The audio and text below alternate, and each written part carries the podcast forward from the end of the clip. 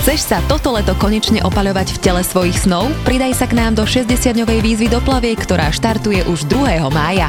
Do formy ťa dostanú top trénery a to v pohodlí tvojej obývačky. Prihlás sa hneď teraz na sexypostava.sk Zdravo a fit s Feature podcastom. Tento podcast ti prináša virtuálne fitko FitShaker.sk, kde nájdeš stovky videí s profesionálnymi lektormi a fit inšpiráciu v podobe množstva skvelých receptov, článkov a kníh. Ahojte, krásny deň vám želám. Dnes tu opäť vítam Silviu Galatovú, je to terapeutka, je lektorka školy empatie, dula, kňažka, ktorá robí prechodové rituály, je maminou dvoch tínedžeriek, takže budeme sa rozprávať aj o menarche a tomto rituáli a naplno sa venuje ženským témam. Silvia, ahoj. Ahoj, Adrianka, ďakujem za pozvanie, veľmi sa teším, že tu môžem byť. Ja sa veľmi teším a hlavne teším sa na tú tému, ktorú ideme rozoberať. Menštruácia. Ja som to tak pracovne nazvala, že menštruácia ako dar, lebo mm. uh, táto téma nemá úplne dobré renome, aj keď sa to naozaj veľmi výrazne mení.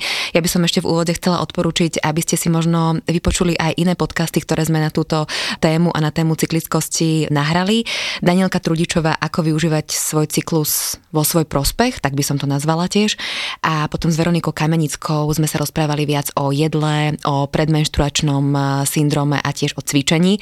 A dnes by sme to zobrali tak trošku ešte hlbšie. Mm. Pôjdeme do histórie, pôjdeme možno do takého spirituálneho ponímania a tiež rozberieme ten rituál menarche. A tým, mm-hmm. že ty mhm. pracuješ aj s tínedžerkami a máš ich aj doma, Ano. tak aj tomu sa trošku povenujeme. Super. Poďme teda uh, začať možno tým, že my sme taká generácia žien, uh, ktorá podľa mňa ešte stále vnímala ten eh, menštruačný cyklus ako nejakú takú hrozbu, alebo možno utrpenie, niečo také, za čo sa hambíme, alebo že to je nespravodlivé, že to máme. Keď sa tak pozerám spätne, mm. aj keď ja si pamätám, že moja mamina mi to už tak inak vysvetlovala celé a bolo to pekné, ale, ale stále to tam je mm. niekde taký ten otlačok. Mm.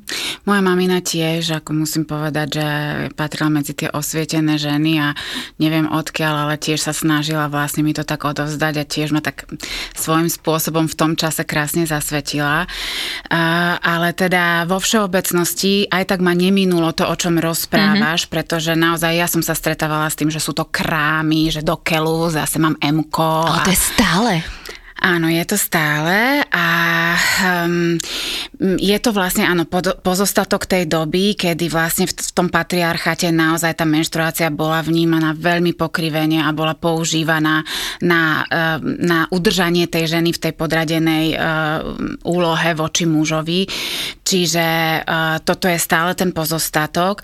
No ale nám sa práve teraz otvára tá jedinečná doba, ktorá tu v, nikdy nebola, že máme tie, tie poznatky z tej modernej medicíny, z neurovedy. Vlastne máme tú atmosféru v spoločnosti, ktorú máme, že teda už chápeme to, že ženy a muži si majú byť rovnocenní a že teda vlastne tie kroky smerujú k tomu, aby sa to aj v praxi dialo. Takže máme vlastne jedinečnú príležitosť vlastne napraviť tú reputáciu toho ženského cyklu, nielen menštruácie, ale celej vlastne cyklickosti žien, pochopiť ju na úrovni tej vedy a zároveň to prepojiť s tou starovekou múdrosťou tých kultúr, ktoré síce nemali prístup k neurovede, ale mali svoju vlastnú múdrosť, ktorá sa ukazuje, že je veľmi platná. Takže vlastne táto fúzia t- t- tých, tej starovekej múdrosti a tej novodobej na dátach a, po, a modernom poznaní založenej je teraz možno prvýkrát v histórii ľudstva možná. Mm-hmm. Poďme ešte do tej dávnej doby predpatriarchálnej. Ako bola vtedy vnímaná menštruácia? Mm. Tak my máme vlastne určité e, zdroje, ktoré hovoria o tom, že vlastne tá mesačnosť a, a ženská cyklickosť, že to už úplne, že práve ký ľudia vnímali, že je tu určité prepojenie medzi ženou a mesiacom a vzdávali tomu určitú úctu. Máme tzv. E, Venušu z Lausenu, to je reliefná malba, mm-hmm. ktorú ako vlastne naozaj lovci zberači namalovali a je to tehotná žena, ktorá drží pol mesiac. Mm-hmm. Čiže vlastne vlastne tam je vidno, že tá mesačnosť tej mm-hmm. ženy, tá jej cyklickosť mala určitú vážnosť a že nebola ako keby zaznávaná ako niečo negatívne, keď bola vyobrazená na vlastne takomto reliefe. Potom vieme e, vlastne zo starovekého Egyptu, Babylonu, že vlastne naozaj tá menštruačná krv sa používala pravdepodobne aj v určitých rituáloch a že žena, ktorá menštruovala, bola považovaná za veľmi úctyhodnú osobu, bola aj vzdávaná špeciálna úcta a vlastne tie vhľady, ku ktorým dochádzalo počas toho, čo žena vlastne menštruovala, sa považovali za významné pre celú spoločnosť. Mm-hmm. A takto to bolo v Babylone, v starovekom Egypte, aj v Číne. Mm-hmm. Ty si mi spomínala, keď sme sa rozprávali, že tá menšturačná krv sa využívala aj na výrobu liečiv.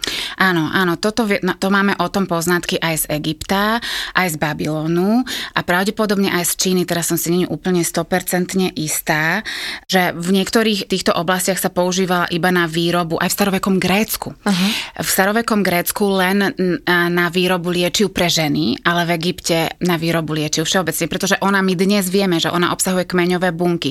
Čiže vlastne určite má aj tento potenciál, zatiaľ sme sa do toho nejako veľmi nepod- neponorili, aby sme to prebádali hlbšie. Mm-hmm. No a čo sa potom udialo? A kedy sa to udialo? Mm. Že sa z toho stalo presne to, čo máme my vlastne ešte stále tak nejak zažraté do našej DNA, že ani nevieme prečo a, a stále v tejto téme sme takí, že aha, a potom, že ale však už sa uvoľní do toho, však je to normálne. Že stále to tam je. Mm. Čo sa udialo? Mm. Čiže ten presak, čo my dnes zažívame, je vlastne z tej, z tej patriarchálnej Aha. doby. Naozaj už od toho, ešte možno v tom 8. storočí, včera si sa ma akurát pýtala, že kde sme a mm-hmm. boli sme v tých Mikulčiciach a to je teda staroslovanské hradisko.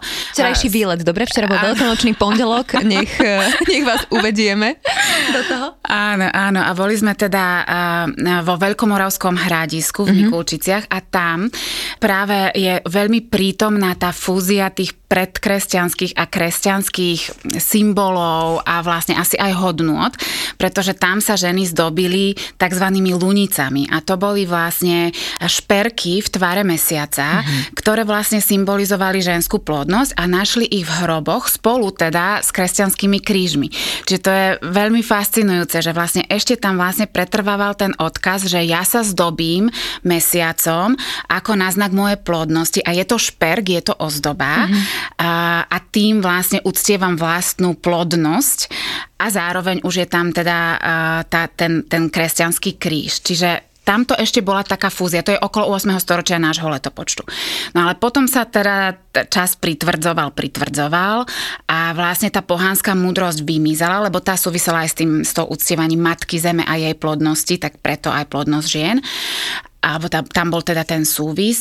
No a v podstate už sa ako keby nad tou ženskou múdrosťou začalo zmrákať e, a tie najtvrdšie časy boli práve v období inkvizície, keď sa ženy, ktoré boli babice a, a vlastne ale aj liečiteľky a vlastne boli prepojené s tou starodávnou múdrosťou, poznali zem, poznali liečivú silu bylín, poznali liečivú silu, hej, vedeli liečiť telo, mm-hmm. ale aj dušu, mm-hmm. tak vlastne počas inkvizície boli teda kompletne zlikvidované mm-hmm. a s nimi aj vlastne umrela táto ženská starodávna múdrosť.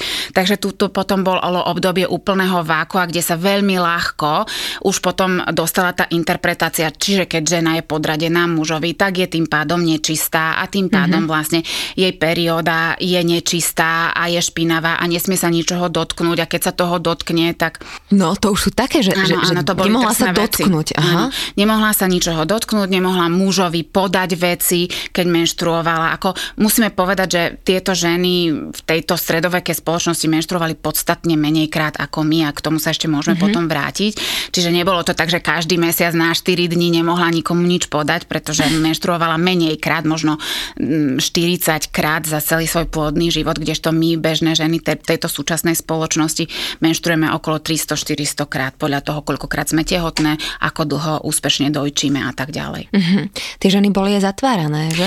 Áno, a toto je tiež také, že toto je teraz veľmi zaujímavá doba, že históriu doteraz interpretovali muži cez tú vlastne patriarchálnu paradigmu.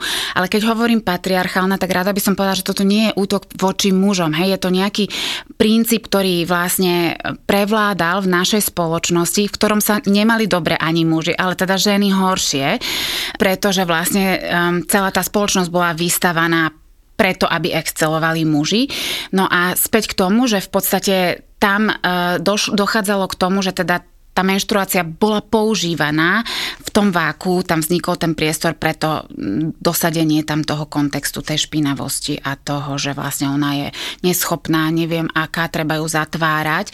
No ale to, to je presne tá myšlienka, ktorú skoro mi ušla, prepač, že, že prečo ich zatvárali. No ale tu je možno taký ešte iný moment, mm. lebo aby sme možno povedali tú odlišnosť tohto ako keby nie úplne dobrého vnímania a toho zatvárania alebo e, oddelovania od spoločnosti. Ale na druhej strane, keď si teda predstavíme pojem červeného stanu, mm. kto možno videl aj e, film, odporúčam mm. pozrieť si, že jednoducho to obdobie má byť pre ženu ako keby e, obdobím toho červeného stanu, kedy odchádza. Tak poďme sa možno dostať ešte k tej pozitívnej konotácii. Áno, áno. Presne tak, to, to som vlastne mm-hmm. náskočila, tá myšlienka sa mu strátila, že vlastne ten červený stan, že tá interpretácia môže byť z toho pohľadu, že teda musíme oddelovať tie ženy, pretože sú nečisté, mm-hmm. ale vlastne tá tradícia červeného stánu vznikla ešte skôr, než tam prišiel táto myšlienka. To znamená, naozaj existoval ten červený stan pre ženy, pre ich potrebu sa stiahnuť z toho spoločenského života. Vlastne, pretože tá menštruácia je také, to menštruačné krvácanie je vlastne také obdobie v tom cykle, kedy tá žena má prírodzenú potrebu sa stiahnuť z toho spoločenského diania a sústrediť sa sama na seba. Umožniť tie tomu krvácaniu udiať sa, aby sa tá maternica prečistila, ale vlastne my vieme, že fyzické procesy sú veľmi, najmä v žene, prepojené, čiže vlastne tam dochádzalo aj k určitej duševnej očiste a taktiež vlastne k tým vhľadom, že tá žena si dokázala upratať to obdobie dovtedy, pustiť, čo už nepotrebuje aj na tej psychickej úrovni a vlastne počkať si na navratie tej novej energie, ktorá prichádza vlastne s tým nástupom toho estrogenu potom. A v podstate takýmto spôsobom sa tie ženy spájali v tom červenom stane a menštrovali spolu, pretože toto vieme tiež, mm-hmm. že menš, ženy v tých kultúrach kmeňových, ktoré neboli interiérové, ale exteriérové kultúry primárne, že v interiéri trávili málo času, tak e, ženy naozaj menštruovali všetky spolu a z pravidla na nou. Mm-hmm. Poďme sa ešte, alebo toto ma zaujíma viac, že čo sa deje v žene z toho spirituálneho hľadiska. Mm. To nie, už si to niekoľkokrát mm. povedala, mm. že dokáže príjmať nejaké také vhľady zvonku, alebo môžeme to pre dnešnú modernú ženu možno povedať, že je viac vnímavá a dokáže viac počúvať seba, svoju intuíciu. Hej? Nemusíme to nejak pomenúvať, ale kedy si teda príjmala aj tie vhľady pre celý kmeň alebo pre celú spoločnosť a teda čo, čo ešte iné tam je, čo ešte tam môžeme zavnímať eh, viac možno? Mm-hmm. Toto sa už presúvame na takú individuálnu mm-hmm. úroveň, že toto vlastne sa presúvame do toho, že čo hovoria empiricky ženy, ktoré s tou cyklickosťou svojou pracujú. Že mm-hmm. tuto to nemáme až tak, aspoň ja som sa nestretla s, akože s vedeckými dátami, ktoré by toto potvrdzovali, mm-hmm. ale vzniká tam ten priestor, aj keď sa pozrieme na to, ako fungujú hormóny, tak vzniká aj v tam určitý priestor, kde to vlastne vieme si povedať, že prečo by to tak asi mohlo byť. Ale teda to, čo vieme s určitosťou, že ženy, ktoré naozaj príjmu tú svoju cyklickosť a začnú s ňou pracovať ako na úrovni toho, že kde mi môže ponúknuť to, čo by som do svojho života potrebovala, mm-hmm. tak to, čo sa deje, a tu teraz opisujem vlastnú skúsenosť, ktorú mám potvrdenú od aj vlastne z mnohých, aj kníh, ale aj z rozprávania s inými ženami, že tam vzniká naozaj ten priestor, kedy tá energia, energie ubudne, takže vlastne žena sa potrebuje stíšiť, uzavrieť do seba a vlastne to, čo sa jej deje v cykle, ju vťahuje do, do jej vnútra. Takže ona je vlastne oveľa menej prístupná vonkajšiemu svetu v ideálnych podmienkach mm-hmm. a oveľa viac je, jej pozornosť je vťahovaná dovnútra, aby vlastne vnímala samu seba. A tam je práve priestor, keď, keď sa navnímam, že čo sa deje vo mne, čo sa deje v mojom vnútri a otvorím sa tomuto, tak zrazu to je niečo, čo bežne my nie sme učení, aby sme sme robili. Hej? Čiže tá menštruácia nám vytvára ten priestor toto urobiť a keď sa nám to podarí, tak naozaj môžu prichádzať úplne nové vhľady typu, že doteraz som veci robila takto a aha, tak toto už takto ďalej nechcem pokračovať a chcem to robiť inak. Čiže tá žena má možnosť spojiť sa sama so sebou a vlastne úplne na novo si nastavovať veci. Hmm. A potom vlastne, keď, keď vidím, ako to v tom bežnom živote mi funguje, tak eh, viem, že vlastne to chcem urobiť aj na budúci mesiac. To je vlastne to, že koľko žien si, vieš, vyčíta, že a som protivná, a som protivná k deťom, a som protivná k mužovi, ale to je asi fakt iba o tom prijati toho, že ale ja to takto mám a takto to mali, malo x generácií predo mnou, že ja sa jednoducho mám vtiahnuť do seba a že je to dar. Áno, Keď to neurobím tak jasné, že idem proti svojej prírodzenosti, tak asi som podráždená. Hmm. A nebudem sa tváriť, že nie som. Presne Nie? tak, presne tak. Najmä ešte tie, tie mladšie dievčatá, ktoré majú ako ten organizmus veľmi mladý a tie životné sily ich nesú, mm-hmm. tak možno, že menej vnímajú to kolísanie tých hormónov.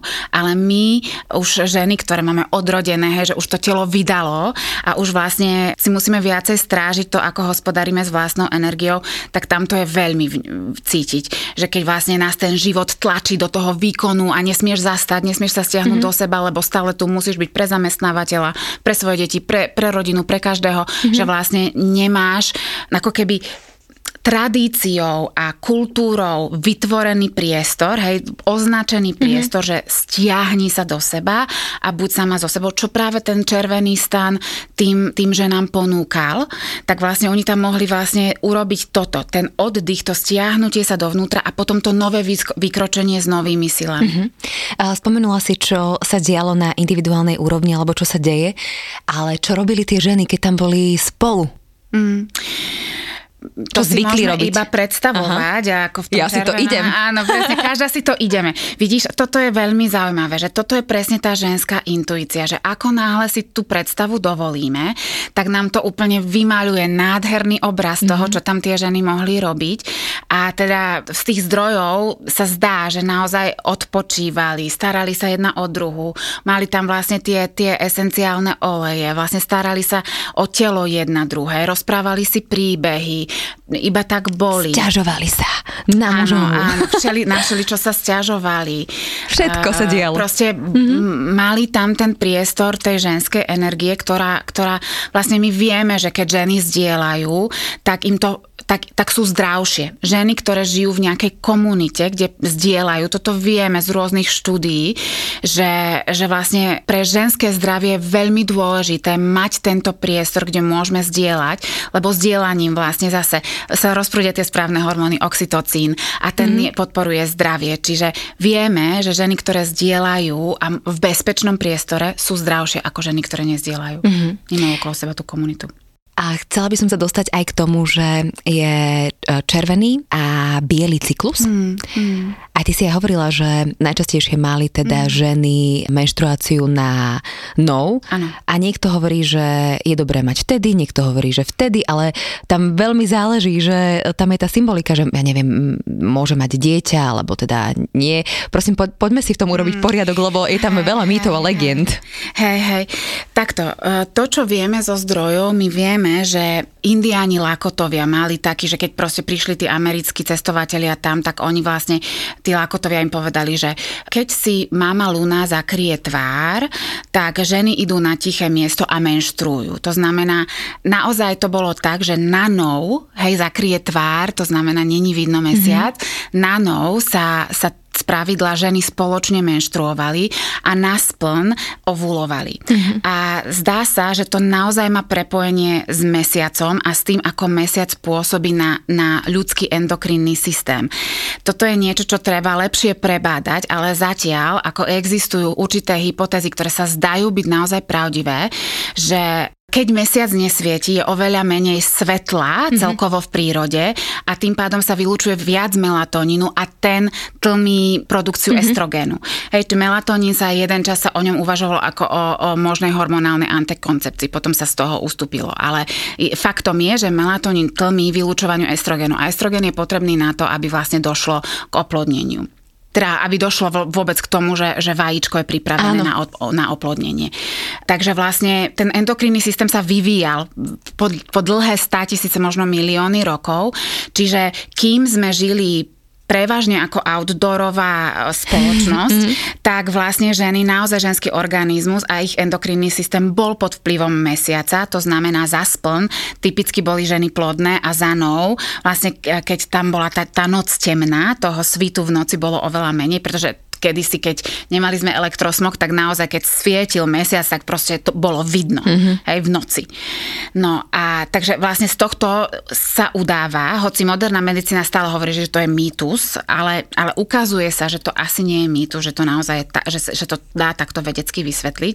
Takže proste takto to je. No ale to, to na čo sa ty pýtaš, je s nástupom elektriny mm-hmm. sa stalo to, že a, a s tým, že sme sa ako celkovo spoločnosť stiahli oveľa viac do interiéru, tak sa úplne zmenilo toto. Takže my vieme, že, že, že umelé svetlo spôsobuje zmeny vo vylúčovaní hormónov, že vlastne stále nám hovoria ľudia, ktorí sa zoberajú spánkom a zdravým endokrinným systémom, že vlastne ako máme s týmto pracovať, že máme na neskôr 3 hodiny mm-hmm, pred mm-hmm. tým, než ideme spať, stlmiť svetlo, prestať sa pozerať na, modru, na, na obrazovky mm-hmm. elektroniky a tak ďalej.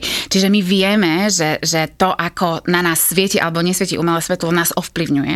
To znamená, že ukazuje sa, že vlastne s týmto sa to rozbilo. S týmto sa rozbila tá schopnosť toho, že všetky naraz menštruujeme na nov a ovulujeme na vzplne, čiže dochádza k tomu posunu. Mm-hmm. No, takže teraz ale stále platí to, že ženský cyklus je v priemere taký istý dlhý ako jeden synodický mesiac. To znamená to, čo sa deje na oblohe s mesiacom. Nie kalendárny, ale Aha. teda ten zjednodušený povedané lunárny mesiac. Jasné. A dobre, e, ja napríklad som pravidelne mávala menštruáciu na spln, ale mm. že akože do bodky, mm. do dňa, mm. presne. Inak mm. to je masaker. Mm. to je masaker. Mm. Ale to napríklad môj kamarát, uh, taký čínsky lekár, mi povedal, že to je dobre, lebo vlastne, že všetko sa uvoľňuje. Mm. A teraz sa mi to prehodilo, že nanou, a presne mm. som to čítala, že, že je žena pripravená už mať dieťa, alebo nie, ano, že toto je, toto, je na tom niečo pravdy, ano, alebo nie?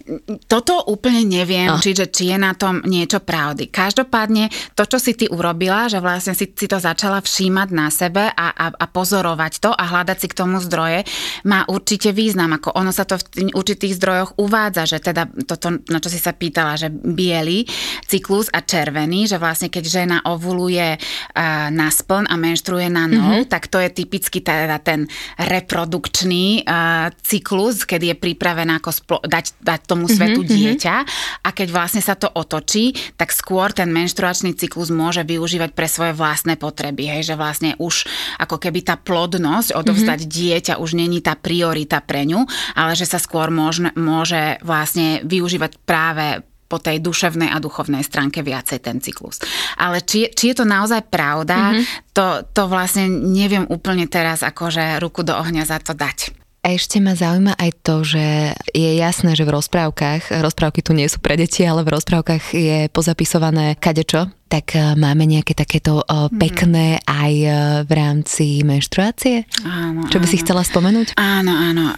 Tak vlastne v, t- v tých rozprávkach tam, tam sú, tá, tá symbolika je tam veľmi výrazná a zase um, uh, ide o interpretáciu, ale také typické rozprávky, kde určite tá, tam je ten, ten odkaz tej menštruácie schovaný, je Snehulienka a šípková rúženka. V tej šípkovej rúženke je to úplne viditeľné, hej, že je tam tá kvapka krvi uh-huh. a potom vlastne to, to upadnutie do toho spánku a potom vlastne zase sa prebudenie, ale už iná, hej, že vlastne tá prvá, je to vlastne odkaz na tú prvú menštruáciu, že, že naozaj to, ten, tá éra toho dievčaťa sa skončila uh-huh. a vlastne tí rodičia sa ju snažili chrániť pred tou premenou, hej, tam môže byť tá symbolika, že, že urobíme všetko preto len, aby sa to neudialo uh-huh. a tým pádom to má taký akože veľmi dramatický dopad a treba veľmi veľa, aby sa k tej premene došlo, ale keď tomu nebránime, tak vie ako keby tak plynulejšie prejsť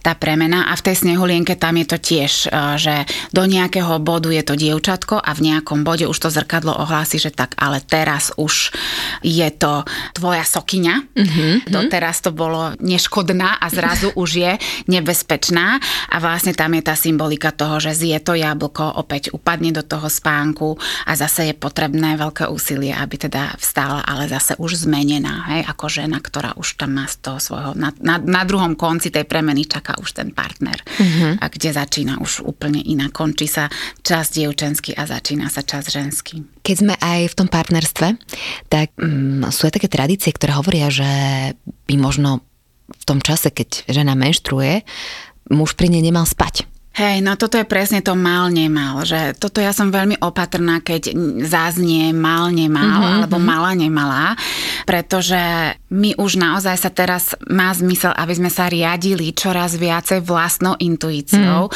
a že tieto mal, nemal, mm-hmm. ktoré k nám prichádzajú zvonka, brali do úvahy, ale vyhodnotili si to podľa seba, že čo je na tom pravdy, pozreli sa na to a chcem to ja prijať, toto mal, nemal Áno. do svojho života Aha. alebo nechcem.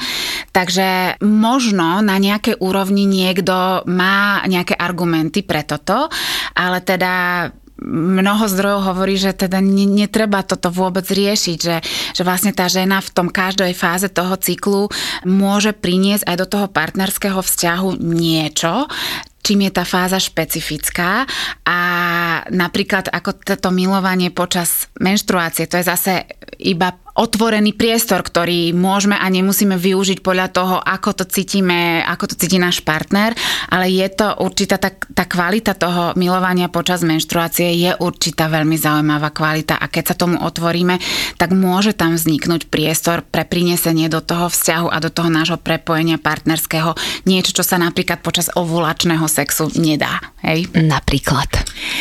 Uh-huh, uh-huh.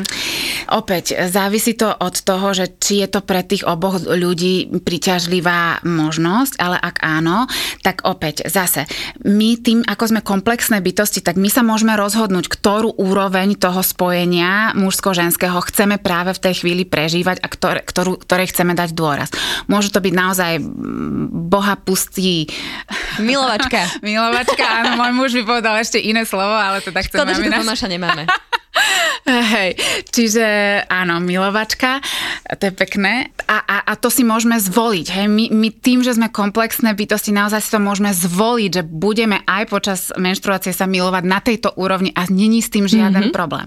Ale keby sme sa napríklad chceli tomuto otvoriť, že naozaj tá hladina toho estrogenu je nízko, to znamená, není tam taká tá živolnosť, že poď ma oplodniť, a, tak vlastne sa otvárame opäť vášnivému milovaniu, ale na úplne inej úrovni a naozaj je tam väčší ten priestor preto, aby mohlo to byť hlboké, to prepojenie duší tam môže oveľa viac zaznievať, keď sa preto rozhodneme, že sú na to príhodné podmienky, že vieme sa prepojiť oveľa viac ako ľudia, než ako muž a žena, ktorí mm-hmm. proste majú tam tú, tú inštinktívnu mm-hmm. vášeň. Hej? Mm-hmm, takže, takže to zvieracie toto by som povedala, že je niečo, čo každý môže vyskúšať, že keď by teda obidva partnery ich to lákalo, takže akým spôsobom to budú prežívať a otvoriť sa tomuto rozmeru a môže to každý preskúmať, že či sa mu to deje, či sa mu to chce diať, či je vlastne otvorený tomuto, ale je to, môže to byť veľmi krásne zase iné obohatenie toho partnerského života. Nemať tam dvere zatvorené.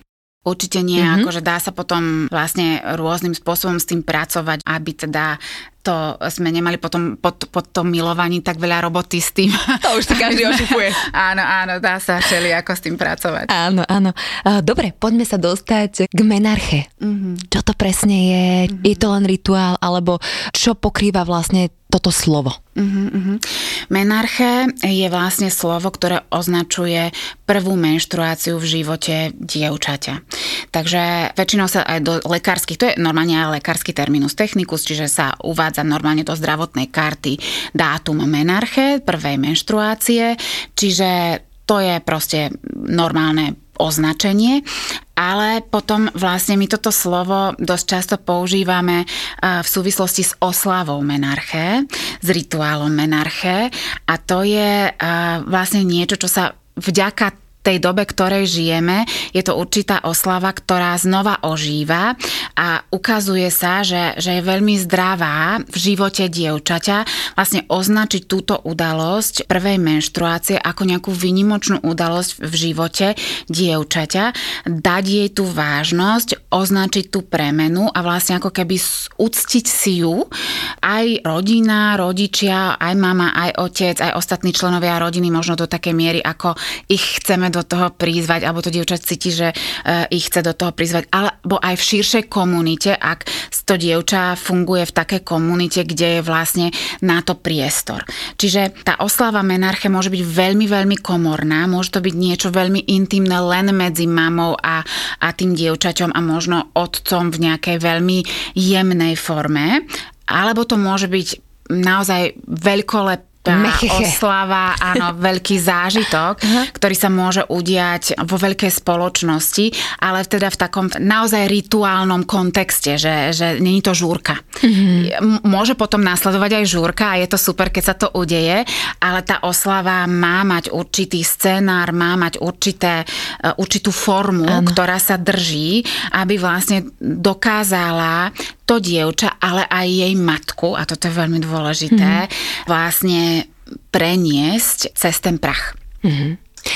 Povedz mi uh, o tom, ako to prebieha teda mm. podľa tých krokov, mm. lebo ty to robíš. Ano. A ešte predtým ma zaujíma, aký máš ty z toho pocit, ak, ako si to ty cítila, keď si to robila možno prvýkrát, mm. lebo pre mňa to musí byť neskutočne silné. Áno, áno, no tak ja som to zažila tak, že najprv som vlastne ja dodatočne oslavila svoje menarche na takom, je to bol vlastne pod, počas toho výcviku kňažiek, mm. sme mali vyslovene jeden celý víkend, keď sme sa venovali tejto téme a tam vlastne my sme si ako keby dosítili tento moment. Ale ja vďaka mojej mamine som naozaj nemusela veľa dosycovať, lebo ona síce v hlbokom komunizme, ale urobila jednu úžasnú vec a to len tak okrajovo mm-hmm. spomeniem, lebo ako ja mám na to nádherné spomienky, že vlastne e, si pamätám na to leto, kedy sa rozhodla, že ma teda zasvetí mm-hmm. a mhm. ona mala takú nejakú knížku, že čo si hovoria dievčatá, neviem, ak sa volá, všetko o dievčatách, mm-hmm. neviem čo. Ale vlastne to, čo ona urobila, je, že ma zobrala a na tom kúpalisku my sme trávili čas na deke, nikdy na to nezabudnem. A ona mi z tej knižky iba čítala. Hej, ona je lekárka, takže vlastne ako vedela mi tam ako keby aj ešte nejaké od, na otázky odpovedať, čo sa týka tej biológie. biológie. Ale ja na to spomínam práve ako na to zasvetenie, že proste vytvorila ten špeciálny priestor, dala, dala nám dvom ten čas, aby mi vlastne vysvetlila na biologickej úrovni, čo sa vlastne bude s môjim telom diať, keď vlastne začneme menštruovať. A to mne bolo to úplne obyčajné na jednej strane, mm-hmm. ale mhm. to, že ona ten priestor vytvorila, že tomu dala tú vážnosť, mňa naozaj veľmi podporilo. Čiže ja som v podstate mala bezbolestný cyklus, dokázala mm-hmm. som s tým pekne pracovať a nemala som tam tie ostatné vhľady, iba vlastne tú biologickú úroveň. Ale zo strany tej maminy som tam mala tú starostlivosť, mm-hmm. že si dala tú námahu. Inak je sranda, že si to pamätáme. Ja si na toto spomínam už keď som mala nejakých 5 rokov, tak vieš, stále sa motáš okolo maminy a teda vnímala som ju v kúpeľni, že čo a ako a pýtala som sa, lebo ja som sa pýtala na všetko áno, už vtedy. Áno. A veľmi sa mi tiež páčilo, ako otvorene mi vlastne mamina povedala, že toto sa deje, takto sa to deje a potom, keď sa to dialo, tak som to brala ako niečo úplne normálne. Mm. Akože úplne, že rozprávať o tom vlastne, že tí deti to pochopia asi od malička. Áno, áno, je to Úplne, veľmi, že je to veľmi dôležité. No. Je to veľmi dôležité a, a tuto ako keby je nenahraditeľná úloha tej matky, alebo teda nejakej náhradnej ženy, keď matka áno. nie je proste tam, tak nejaké náhradnej materskej ženy. postavy mm. v živote toho dievčaťa a toto vieme, pretože cez rôznu terapeutickú prácu, ale aj cez tieto vlastne spätne, keď sa pozeráme na to, že ako to malo byť u žien, ktoré vlastne túto iniciáciu vlastnou matkou a uvedenie vlastne do tejto témy nemali, tak e, keď sa pýtame na otázku, kto tam mal byť, aby ty si to bral a koho ona to dievčatko potrebovalo, aby to bolo všetko správne, tak neexistuje iná odpoveď, iba moja mama. Mm-hmm. Hej, čiže my vieme, že toto, na rozdiel od napríklad zasvetenia do sexuality, toto nie je úplne úloha matky, ale na to slúžil práve ten červený stan. Toto by sme sa mohli ešte tohto dotknúť. To ale sa teda, dotkneme.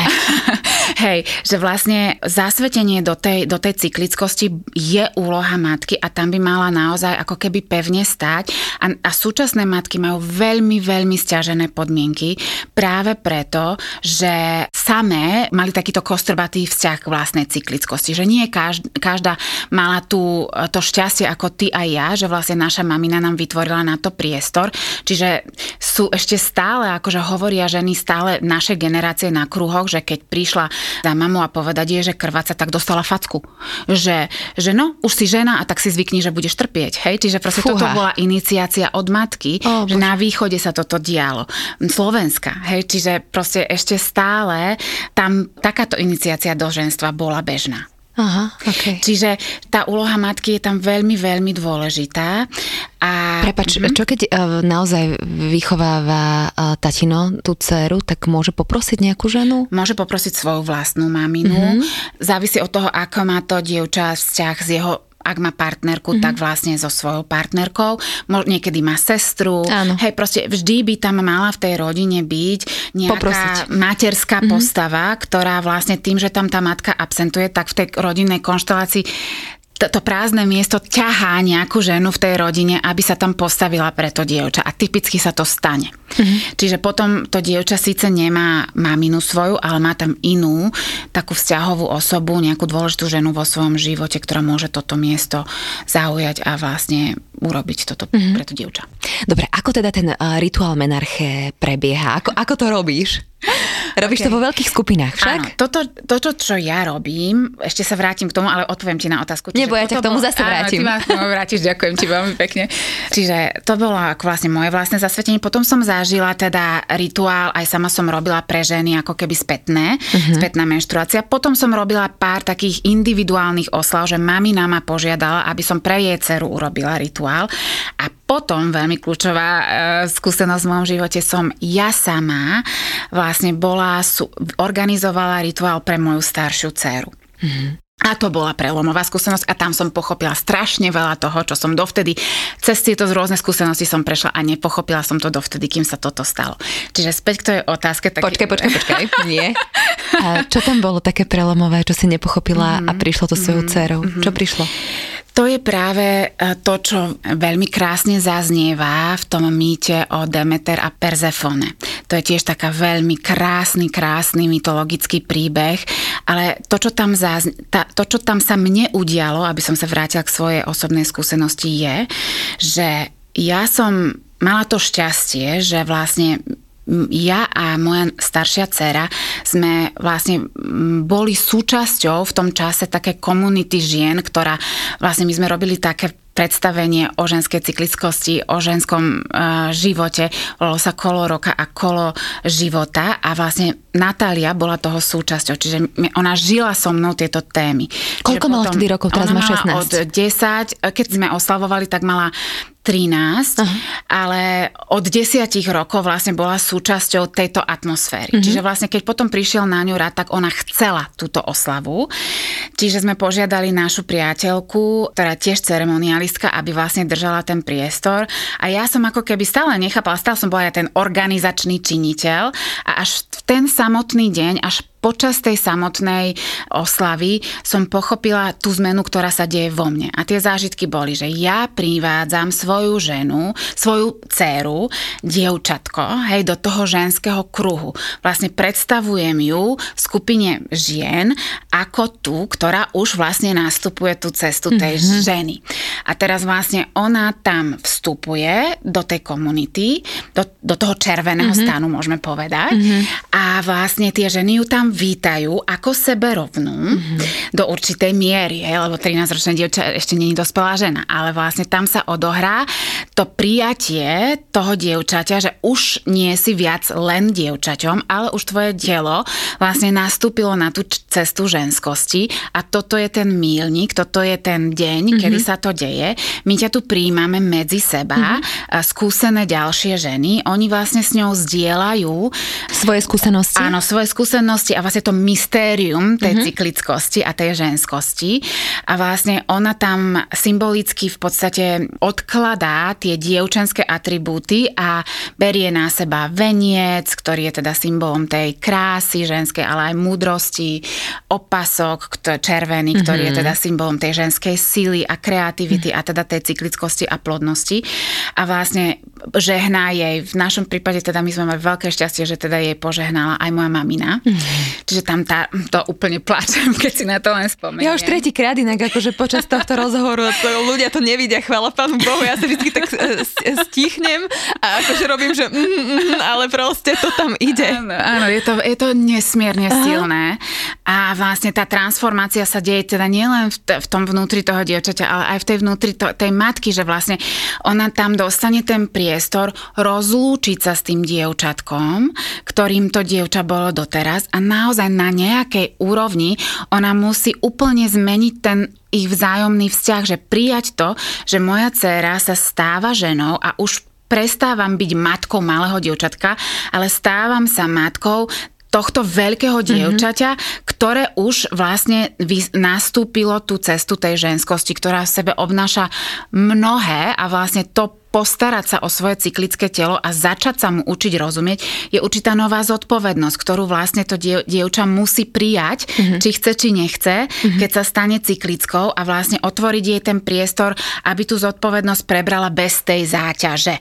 Toto je veľmi dôležité. Teraz hovoríš bez tej záťaže a spomínaš slovo zodpovednosť. To znamená, že týmto rituálom sa akoby dá pustiť alebo pretrhnúť taniť aj nejakej rodovej záťaže, ak to teda môže môžem takto chápať? Je tam na to priestor. Ak, ak vlastne tá rodina je tomu otvorená a ch- a vníma toto ako niečo, čo sa tam má udiať, tak tá ceremonialistka vie toto urobiť. Aha. V, v mojom prípade, v tomto konkrétnom, to vôbec nebolo potrebné, pretože tam bola tá postava tej mojej maminy, Aha.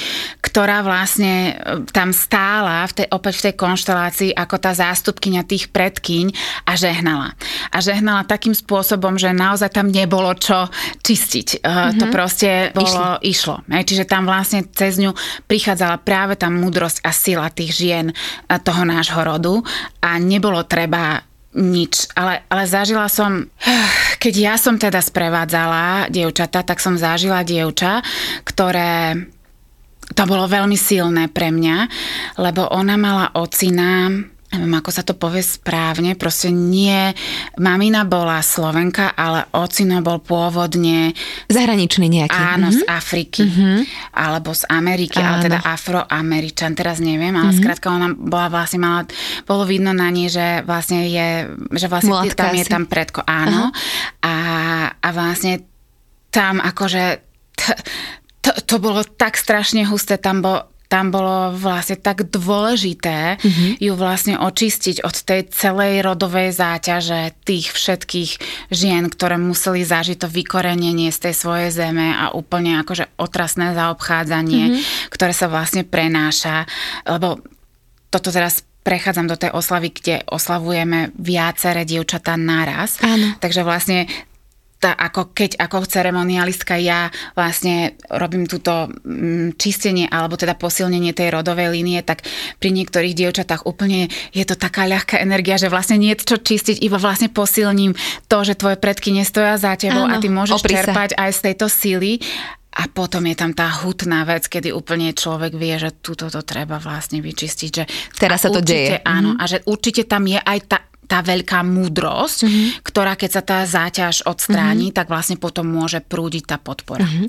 Zodpovednosť, toto slovo, že teda mm-hmm už som žena, mm. tá mamina si uvedomí to, že aha, to dieťa nie je moje, nikdy nebolo moje a teraz o to viac sa potrebuje ako keby postaviť na svoje vlastné nohy. Ja som len tu a opečovávam, keď je treba, hej. Mm-hmm. Tak asi to muselo byť pre teba také silné.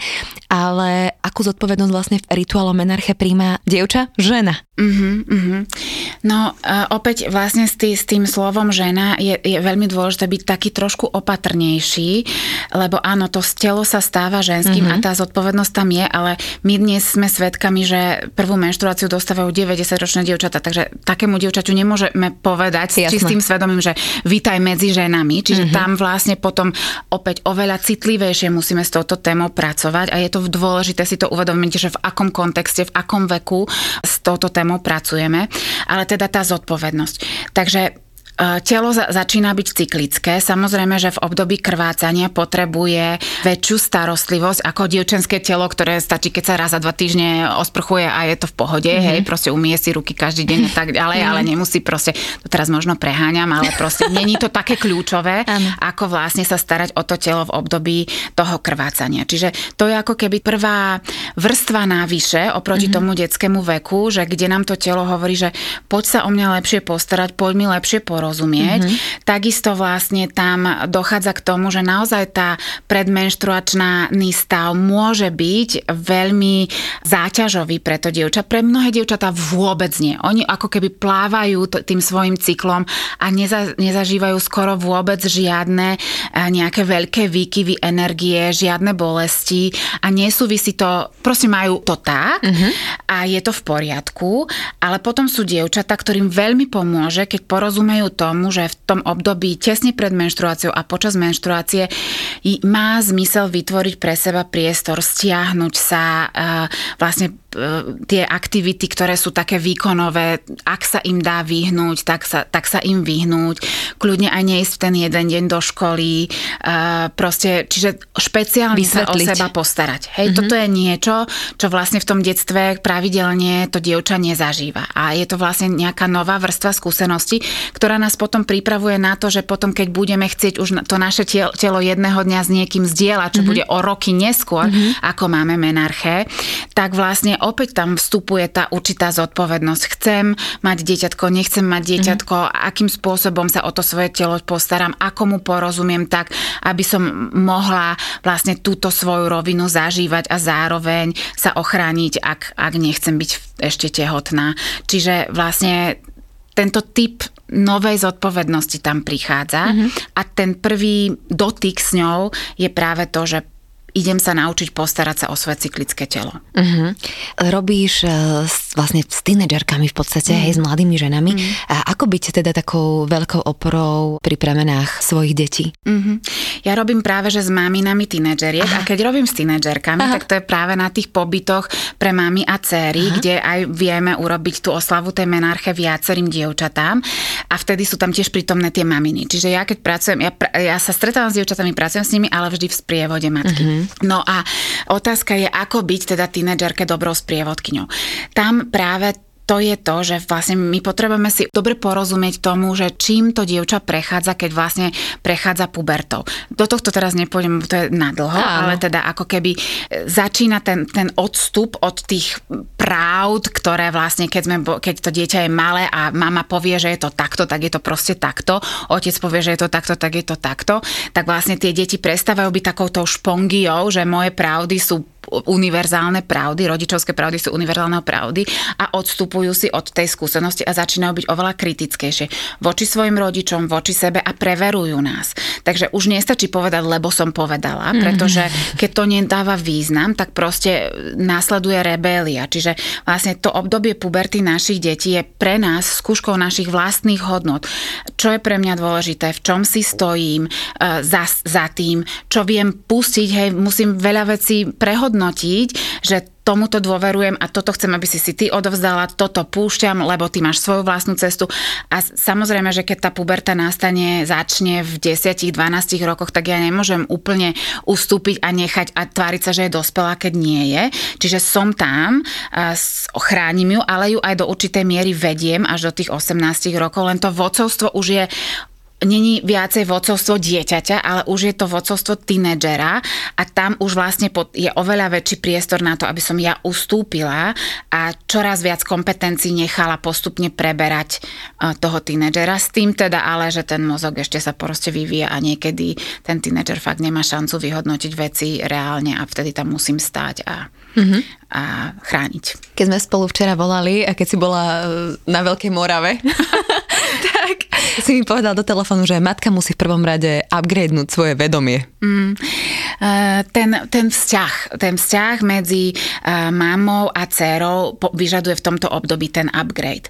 A už sme sa toho viackrát dotkli počas tohto rozhovoru, že vlastne už naozaj dokonca je tam ten priestor pre ten smútok, že už strácam a toto je dobré, ako keby pomenovať, aj to zažiť, dovoliť si to vedome zažiť, pretože to dievčatko naozaj prestáva byť tým dievčatkom.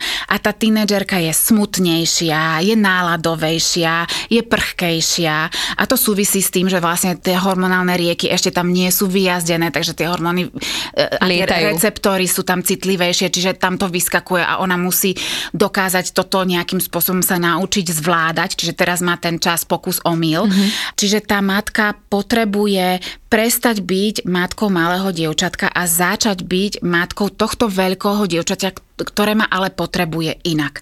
A to, tá fáza toho smútenia, že moje malé dievčatko už vlastne nie je a mm. namiesto toho je tu tento, táto tínedžerka, ktorá sa správa úplne inak a musím si k nej nánovo na určitej úrovni si k nej musím nánovo vybudovať vzťah, lebo ona sa mení. Je niekým iným, než bola dovtedy. A tá fáza toho oplakania toho dievčatka je v tom úplne zdravá. A to je práve v tom mýte o tej, o tej Demeter a Perzefone, že vlastne, tá, no nebudeme teraz zachádzať do tejto mýto. aspoň trošku. Áno, že Nepoznám vlastne, to. Mm-hmm, Nepoznám. OK, tak Demeter a Perzefone. Demeter je matka a Perzefone je jej dcéra. Ona proste uh, sú na zemi, kde neexistuje zima. Hej? Čiže proste Demeter je bohyňa plodnosti, bohyňa prírody mm-hmm. a vlastne takého rozkvetu a, a zem je stále plodná a vôbec nejde do zimy. A tá je dcera Perzefone sa vlastne hrá na lúke celý čas, väčnosť, mm-hmm. až jedného dňa ju začne lákať krásny narcis svojou vôňou, mm-hmm. svojim vzhľadom a ona mu nedokáže odolať, proste úplne ju omámi a vlastne ona sa ho dotkne a vtedy sa zem prepadne a vlastne zoberie si ju Boh mhm. podsvetia mm-hmm. a donúti ju stať sa jeho manželkou. Mm-hmm. A Demeter vlastne zistí, že prišla o Perzefone, že tá je niekde v podsvetí, tak celú zem zahalí zimou. Mm-hmm. A vlastne zostarne, stane sa sama starenou. Tak smúti za tým svojim dievčaťom, že za tou svojou dcérou, za tým dievčatkom, ktoré bola, že vlastne odoprie sebe aj všetkým život. Čiže to, k čomu tam dôjde, je, že potom ona požiada Dia, aby vlastne toho boha Hade sa prehovoril, aby jej to, tú Perzefone vrátil, lenže ona sa medzi tým náje z granatového jablka. Ach, bože. Áno, áno, a vlastne už vlastne tým pádom čiastočne patrí aj tomu podsvetiu, pričom mm-hmm. toto je vlastne opäť to zídenie do tej cyklickosti. Mm-hmm. A vlastne dohoda je potom, že ona sa tam vždy musí na určité obdobie vrátiť hej, mm-hmm. do toho podsvetia, do toho podzemia a zvyšok času môže vlastne sa, sa vrátiť teda k Demeter a ona vlastne potrebuje prejsť tým procesom, lebo tá, tá Perzefone sa už vráti iná. Hej? A to je mm-hmm. presne tá symbolika toho, že keď dievča dostane prvú menštruáciu, už sa zmení a už nie je taká istá. Takže tá Demeter musí prijať to, že Perzefone je iná a musí ju prijať prijať inakú, vrátanie toho, že ona je každý mesiac uh-huh. určité obdobie bude vlastne znova schádzať uh-huh. do toho podsvetia. Uh-huh. Čiže tam je, tam je krásne ukázané, že pokiaľ tá matka nepríjme tú premenu, tak je to devastačné pre všetkých, Jasne. aj pre ňu aha, samú. Aha, aha. A, že, a že vlastne na to, na to prijatie a na to smútenie za tým dievčatkom je, je má zmysel si vlastne ten čas vyhradiť, pretože potom to prebehne zdravo na vedomej uh-huh. úrovni a potom sa oveľa ľahšie dokážem preklopiť do toho, že vlastne tu mám teda túto tínedžerku a musím si nánovo vybudovať s ňou vzťah, nánovo vytvoriť prepojenie s touto staronovou bytosťou, mm-hmm. ktorú tu teraz ano. mám. Takže menarché máme v podstate a ešte si, keď sme o tom začali rozprávať, hovorila, že mama teda zasvedcuje do menarché a že do sexuality zasvedcuje teda partnera, alebo ako to máme? Je, je ideálne, teda preto, preto ten červený stan, preto, preto ten obraz červeného stanu, lebo ona vlastne, tá matka privedie tú svoju, svoju dceru do toho červeného stanu, kde sú ale iné múdre, skúsené Aha. ženy. Mm-hmm. Hej, čiže ona potom vlastne nie je na tú rolu zasvedcovania tej tej céry do všetkých tajov ženskosti sama. Ona má vlastne to spoločenstvo tých ostatných múdrych žien, o ktoré sa môže oprieť. A vlastne väčšinou sa tam nájde nejaká iná dôležitá žena, ktorá vlastne si zoberie to dievča, tak je povie, že mm-hmm. ako to mhm. teda chodíme Počuť tým, takto. Áno, takže takto to je. A toto ale veľmi veľa žien hovorí, že to samé zažili, že nejaká, buď strašne, v môjom prípade to bola moja osvietená stará mama, ale, ale aj teta, ale že, že mno, alebo staršia sesternica, proste niekto Aha. skúsený, ktorý má ale lásky plný vzťah s tým dievčaťom. Takže chce jej odovzdať tú komplexnosť, nielen, že takto sa našminkuj, aby teda mm, si bola príťažlivá, mm-hmm. ale vlastne tú komplexnosť toho. A toto práve bola matka oslobodená od toho práve v, tom, v tomto červenom stane, pretože tam sa našla iná žena, často aj viaceré ženy, ktoré vlastne s tou, ce, e, s tou, s tou dievčinou zdieľali toto tajomstvo. Čiže nám iba zostalo to, že keď sa po- pozrieme na tú cyklickosť a zasvetenie dievčaťa do cyklickosti, tak nám tam úplne jednoznačne archetypálne stojí tá matka, že toto má byť tá osoba. Ale tie inštrukcie, že matka má zasvetiť aj do sexuality to dievča, tam ako keby každému to tak škrípe, že čo? To úplne že, škrípe. Škrípe, že? Mm-hmm. Že úplne to škrípe, že, že fakt? Že mm. fakt to mám byť ja? Že, že ok, keď nikto iný tu nie je, mm. tak to teda budem ja, ale super by bolo, keby to bol niekto iný, keby mi s tým niekto iný pomohol, aby ja som do tejto diskusie nemusela so svojou dcerou zachádzať, pretože hej, hej, to tam cítiť. Intuitívne to cítime, mm-hmm. že to není dobrá konštelácia. Mm-hmm. Takže vlastne tam sa otváral tento priestor a práve na týchto pobytoch pre mami a céry vzniká tento typ spoločenstva, že už ani tá mama není ani na, tú, na to zasvetené do tej cyklickosti sama, pretože sú tam iné skúsené ženy, ktoré ju v tom podporia mm-hmm. a odovzdajú jej možno čiepky múdrosti, ktoré ona sama buď nezažila, alebo ju nenapadnú, alebo tomu nepriklada mm-hmm. taký dôraz, ale nejaká iná žena to tam podchytí.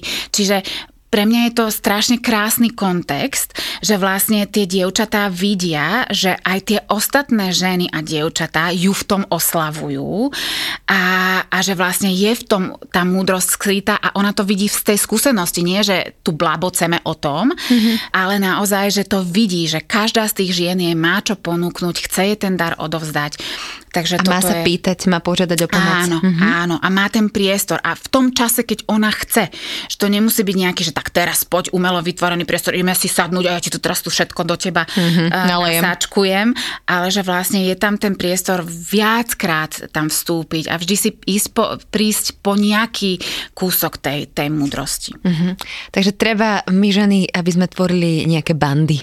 No, je to super. Áno. Je to strašne super, keď tam v tej bande je je takáto skúsená žena, ktorá typicky, hej, že to je úplne tá, ktorú, ktorú potom to dievča úplne intuitívne vyhľadá, lebo to z nej vyžaruje, hej, že proste táto žena tú svoju sexualitu žije. Aha. Lebo v tej materskej roli nie sme úplne, to není ten kontext, kde my úplne toto v sebe zdôrazňujeme, kde to, túto stránku seba nejako veľmi chceme zdôrazniť. Mm-hmm. Hej? Čiže v tom materskom kontexte ona tak je prirodzene, není tam tá najvýraznejšia v nás. Mm-hmm. Ale iná žena proste tam môže úplne tam žiariť tým estrogénom a tým všetkým proste a pritiahne si tie dievčatá a, a už, už sa to prirodzene môže Aha. udiať. Silvi, uh, ak si teraz ty niekoho pritiahla, kde ťa môžu, uh, tak máš krásny červený sveter úplne v téme, to som mala na začiatku povedať, úplne to žiari. Uh, kde ťa môžu ľudia nájsť? Na Facebooku mám page Terapie empatie. Mám aj stránku, ktorú neaktualizujem tak často, ako by to bolo potrebné, takže Silvia Galatová SK. A potom vlastne, čo sa týka týchto akcií pre maminy a céry, tak malé veľké ženy. Tiež na Facebooku je to projekt, ktorý vlastne, nie, nie som jeho autorkou sama, ale sme tri lektorky a vlastne tie pobyty sprevádzame tri lektorky a je to úplne skvelé, že vlastne sme tam tri a si vieme tie sily tak rozložiť a presne vytvárame potom už ten základ tých skúsených, múdrych žien, ktoré vlastne pomáhajú tým dievčatám tú, tú svoju ženskosť a cyklickosť mm-hmm. prijať. Ak niekto cíti, tak e, menarchie sa dá urobiť aj spätne, trošku to poliečiť. Áno, áno. Takže Silvi, ďakujem ti veľmi pekne za naozaj príjemný rozhovor a zase vidíme sa na budúce, ja to stále hovorím proste. moje, že áno, niečo zase vymyslíme, nejakú inú ďalšiu tému, verím v to. Ďakujem veľmi pekne ešte raz za pozvanie, za možnosť tu vidieť, za krásny rozhovor. Ženy, čaute. Dovidenia. Počúvali ste Fitchaker podcast. Ja som Adriš Pronglová a teším sa na vás na budúce.